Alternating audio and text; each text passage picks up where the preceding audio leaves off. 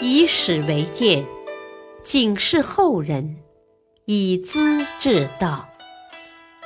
品读《资治通鉴》，启迪心智。原著司马光，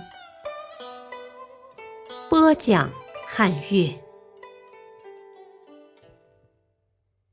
何王罪恶甚纣节，白痴少年做皇帝。东晋的孝武帝司马曜，十岁当皇帝，十五岁亲政理事，很有雄心大志。二十来岁时，天下形势安定了，苻坚已被打败，后燕的慕容垂、西燕的慕容冲、后秦的姚苌羽毛尚不丰满，对东晋的威胁不大。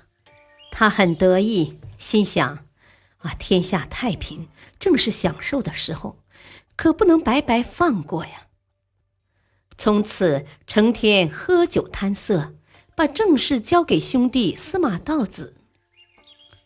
司马道子也不比哥哥强，同样爱酒如命，两人一搭一档，着实热闹。他们崇信佛教，在健康城里建寺院，耗尽了国家的积蓄，宫殿里也安设佛堂，天天跪拜。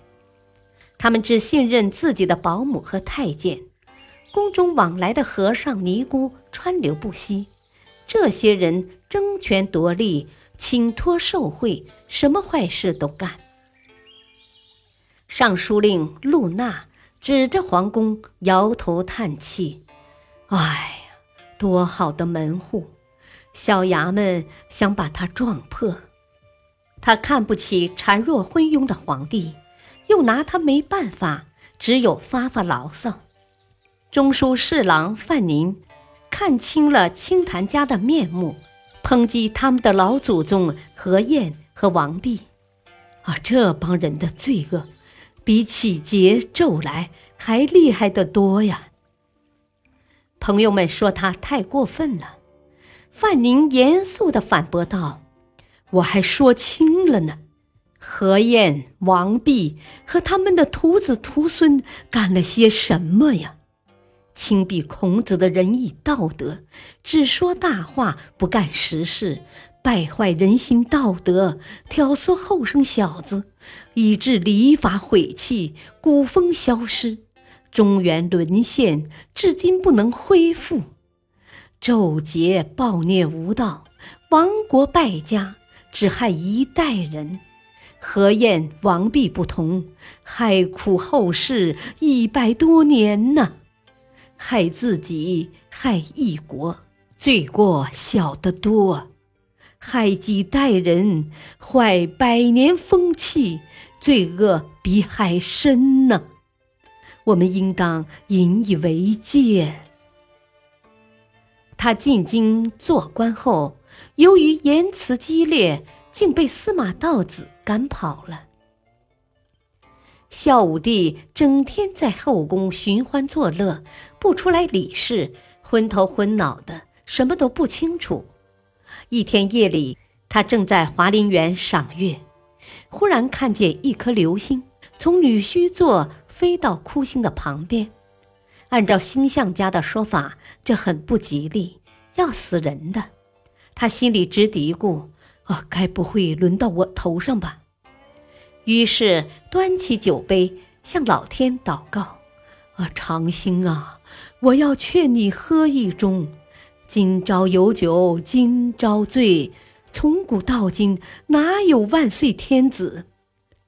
说罢，又开怀痛饮，把刚才的担心全忘了。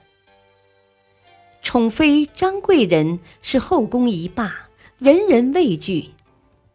一天。皇帝在他的宫中饮酒，妃妾和歌妓们围得满满的，好不得意。张贵人年近三十，跟少女们相比，自然要老相得多。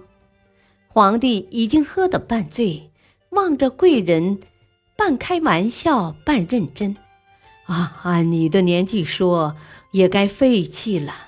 我总是喜欢年轻的呀。”张贵人心里一震，没动声色，只劝皇帝喝酒。